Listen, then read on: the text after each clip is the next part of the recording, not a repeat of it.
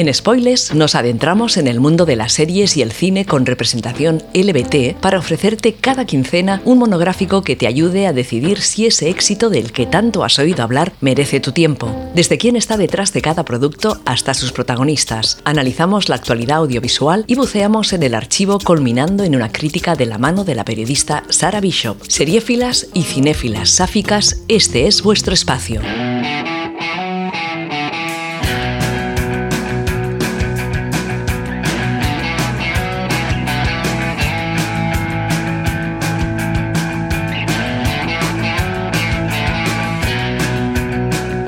Bienvenidas una semana más a Spoilers, un espacio donde analizamos series de televisión y películas con interés LBT. A este lado del micro, Sara Bishop emitiendo para Inout Radio. Comenzamos. Hoy hablaremos de Disobedience, un drama romántico estrenado en el Festival Internacional de Cine de Toronto de 2017, aclamado por la crítica, que recibió, dos años después, el premio del público al mejor largometraje de ficción en el Festival Cinomo de España.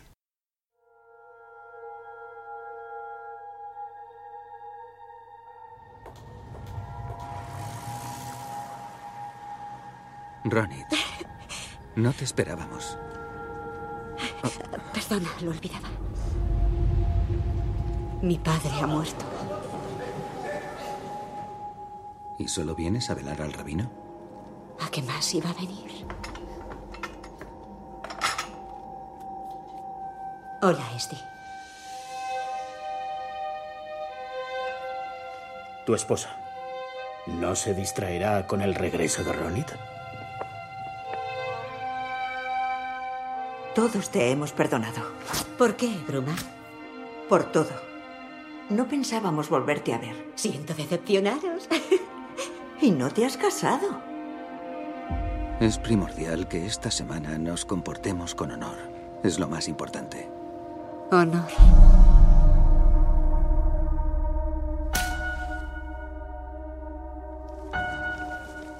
Esto es una locura. Esta es mi casa. Y la tengo en orden.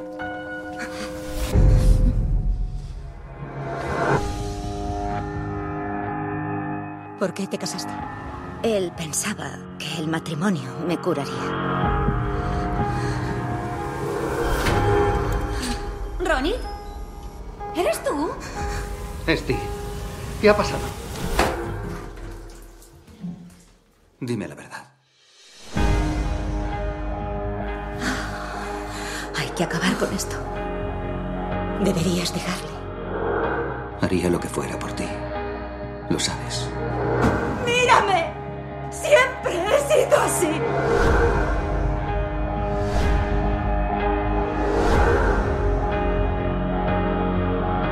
Quiero que me des mi libertad.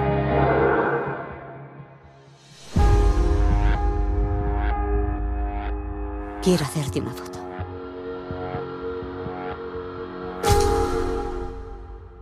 La película sigue la historia de Ronit, una mujer criada en el seno de una familia ortodoxa judía que se ve interpelada a regresar a su hogar con motivo de la muerte de su padre, rabino de la comunidad.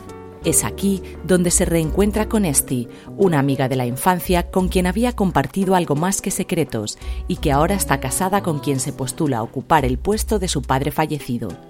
Las antiguas pasiones no tardan en volver a florecer en un marco imposible que las rechaza y las convierte en prohibidas. El film es una adaptación de la novela homónima de Naomi Alderman, escritora británica apadrinada por Margaret Atwood, que ahora maneja con maestría la ciencia ficción. Disobedience es la primera novela de la autora. Ha sido traducida a más de 10 idiomas y obtuvo el premio Orange en 2007, año de su publicación. El guion será adaptado a cuatro manos entre el propio director de la cinta y la dramaturga, también británica, Rebecca Lenkiewicz. Con experiencia como pluma para radio y televisión, es sobre todo conocida por ser la primera dramaturga con vida en presentar una obra original en el Royal National Theatre con Her Naked Skin. La silla de dirección la ocupa el chileno Sebastián Lelio, quien barrió la temporada de premios en 2017 con Una Mujer Fantástica, haciéndose con un Oscar, un Goya y un Ariel de Plata en el Festival de Cine Mexicano. Conocemos a Lelio por la también premiada Gloria de 2013 y la perturbadoramente interesante La Sagrada Familia, su estreno en largometraje. Los ojos de la película corresponden a Danny Cohen, experimentado director de fotografía nominado al Oscar por su trabajo en El discurso del rey, y a quien también conocemos por la adaptación cinematográfica de Los Miserables de Tom Hooper en 2012 de su extensa carrera destaca también la controvertida La chica danesa, protagonizada por Alicia Vikander y Eddie Redmayne, aunque en este caso la estatuilla cayó en manos de la actriz protagonista.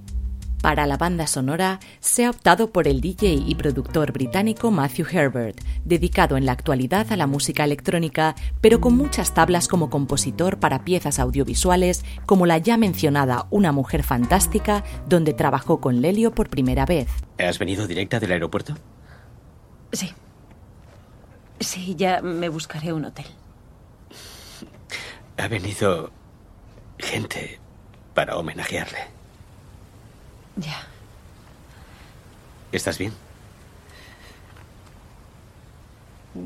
Sí. ¿Cómo murió? De neumonía. Al final. El reparto de Disobedience está encabezado por Rachel Weisz, quien también está detrás de la producción e idea inicial de la película. De ascendencia judía inmigrante de la Segunda Guerra Mundial, comenzó a trabajar como modelo a la tierna edad de 14 años y dio sus primeros pasos como actriz en la universidad durante su paso por Cambridge, donde se consideraba feminista radical. Aunque el estrellato le llegó definitivamente compartiendo pantalla con Brendan Fraser en La momia, su carrera ya había sido colmada de premios por su papel en El jardinero fiel y ha protagonizado cintas de gran calado tan dispares como Ágora o La favorita. Este mismo año se ha estrenado con Marvel interpretando a Melina en Viuda Negra. Amante de la música heavy metal, ha sido seleccionada como una de las mujeres más sexys por un buen montón de revistas repartidas por todo el globo, y esta es una cosa que francamente no nos extraña. Rachel McAdams completa el dúo protagonista. Habiendo coqueteado con el teatro desde los 13 años, se hizo un hueco definitivo en la industria hollywoodiense con su papel como Regina George en la mítica comedia Chicas Malas. Compartió pantalla y relación posterior con Ryan Gosling en El diario de Noah y también ha hecho sus pinitos en el MCU como la doctora Christine Palmer en Doctor Strange y la nueva serie de animación What If estrenada tan solo hace unos meses. El tercero en discordia está interpretado por Alessandro Nivola. Nieto de un escultor italiano y una refugiada judía, lo conocemos por sus papeles en la gran estafa americana y la muy reciente Santos Criminales, además de la cinta que nos ocupa, ya que se ha adaptado muy bien a ser el eterno secundario. Pasamos ahora al análisis crítico. Ronit iba a hospedarse en un hotel, pero le he dicho que se quede con nosotros. Sí, sí, sí. ¿Cómo no? Luego le preparo la habitación de invitados. Ya voy yo, ya voy yo. Descuida. ¿Estáis casados? Sí. Así es, Ronit. Nadie me lo dijo. ¿Por qué no me lo contaste? ¿Desapareciste?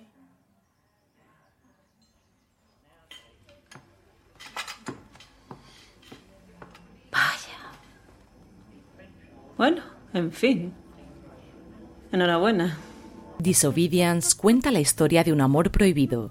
Desde el principio y durante toda la película se puede sentir cómo la comunidad judío ortodoxa condena a Ronit por llevar un estilo de vida diferente.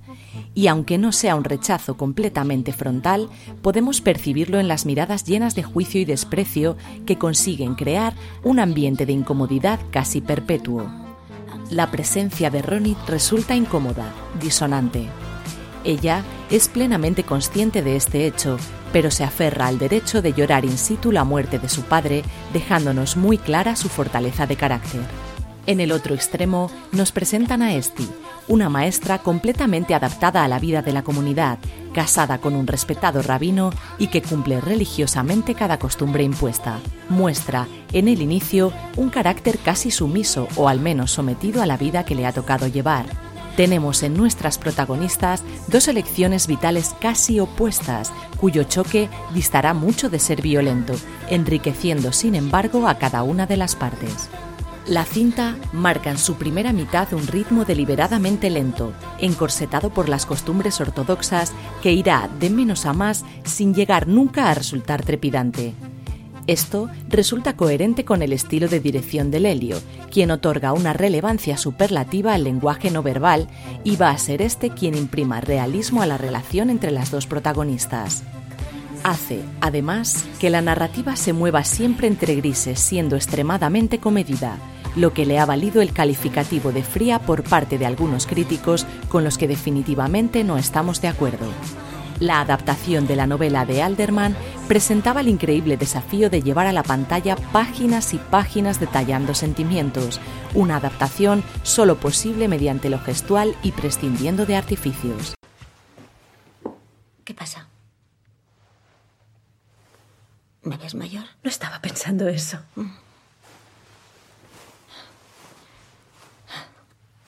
Se me ve cansada, como a todos. Esti, ¿prefieres que me vaya? Haz lo que quieras. ¿Se pueden abrir las ventanas? No. Ah, si quieres fumar, tendrás que ir abajo. Las actuaciones han sido sobradamente alabadas, culminando incluso en un premio Bifa para Nibola, porque si de Rachel Weisz todo el mundo esperaba cierto nivel que definitivamente alcanza y hasta supera, son él y McAdams quienes realmente sorprenden con unas interpretaciones que solo podemos calificar como absolutamente brillantes.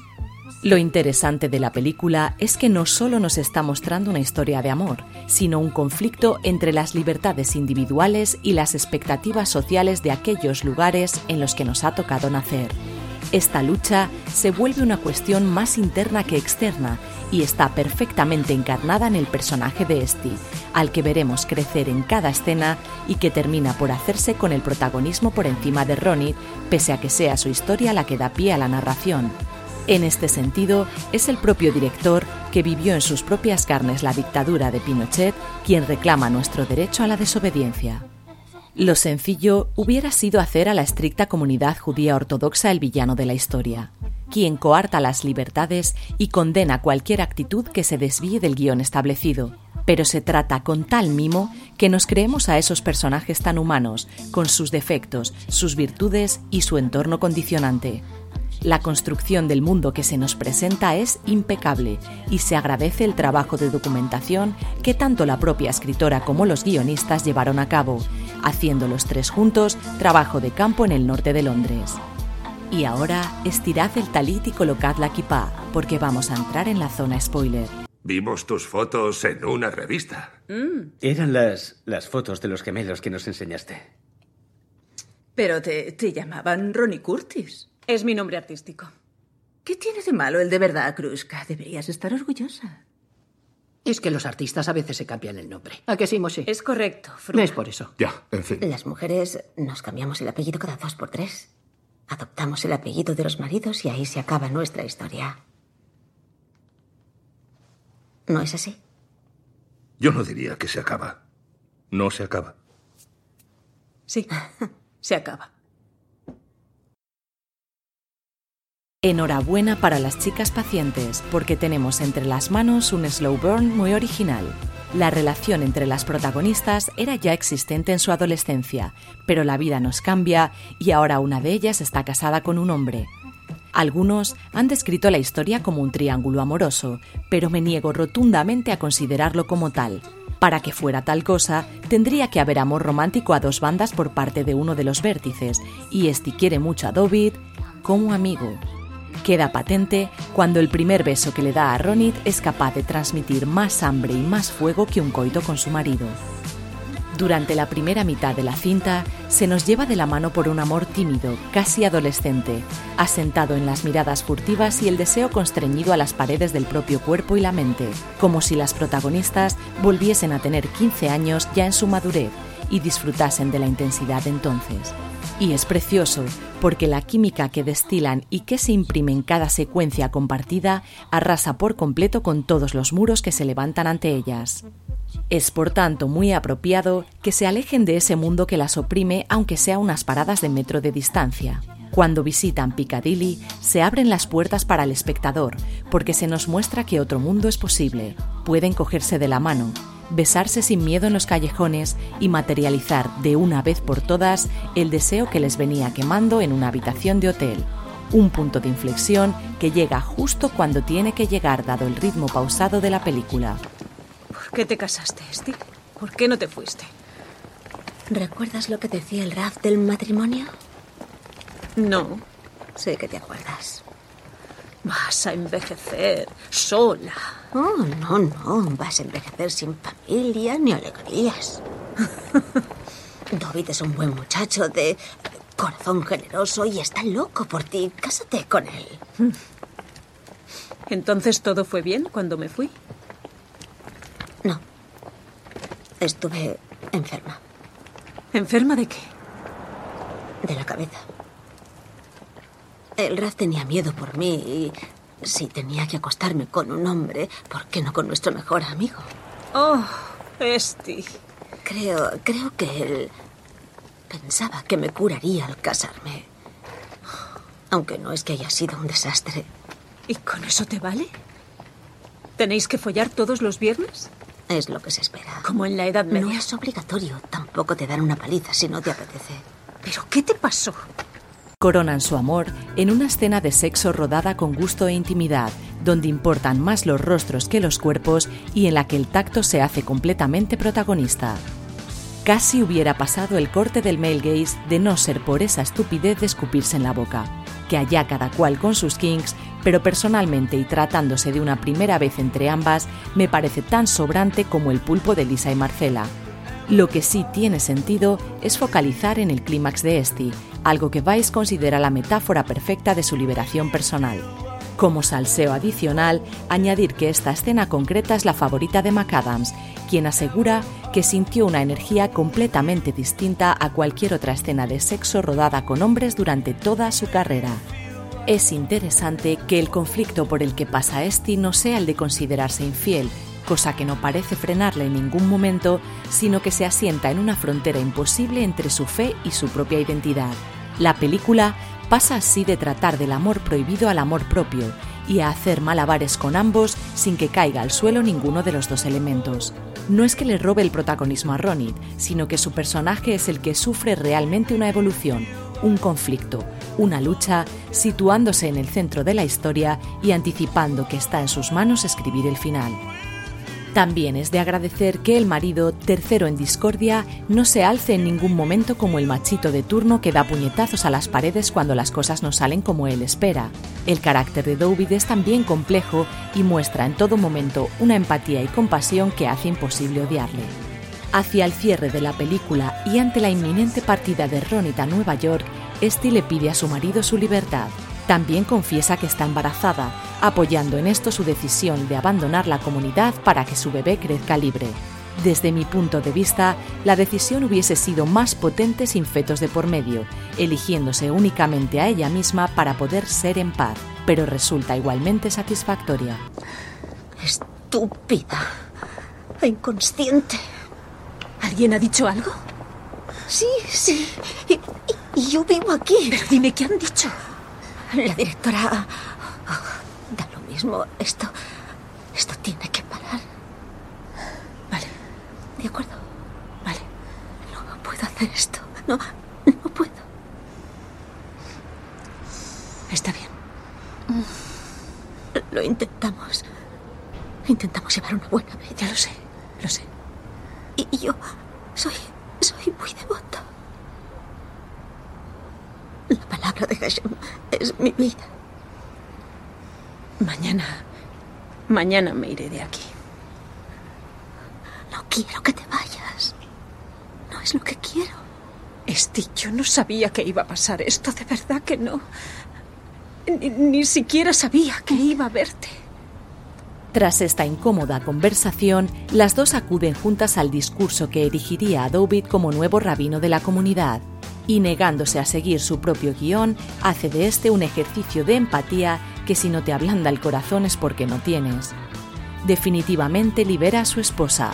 y reniega del cargo, aunque me temo que al público objetivo de esta película esto le interesará más bien poquito. La despedida de nuestras chicas se hace a lo Hollywood pese a lo londinense del escenario, corriendo detrás de un taxi para robar un último beso y prometer verse en el futuro. Que no se vayan juntas le da valor a la decisión de Esti, quien tendrá que construir su propia vida antes de acoplarse a la de nadie más, y deja un retrogusto de final abierto pero con sensaciones muy positivas. Está claro que Lelio sabe dar vida tras las cámaras a personajes femeninos complejos y esta vez tenemos como protagonistas a dos mujeres que en cualquier otro film hubieran interpretado papeles secundarios. Además, nunca sobra conocer culturas ancestrales que aún perviven y cohabitan lugares tan cosmopolitas como la capital británica. En Spoilers recomendamos Disobedience si te gustan las historias slow burn, los amores prohibidos y disfrutas con el drama lánguido bien llevado. Si lo que te va es la acción y te puede la impaciencia, mantente a la escucha para futuras recomendaciones. Esperamos tus comentarios e impresiones en la página del podcast. Gracias por compartir con nosotras este breve espacio en las ondas y te esperamos en las siguientes entregas de spoilers en In Out Radio, donde seguimos la pista de series y películas viejas y nuevas en las que se nos dé voz, se nos vea y se nos oiga.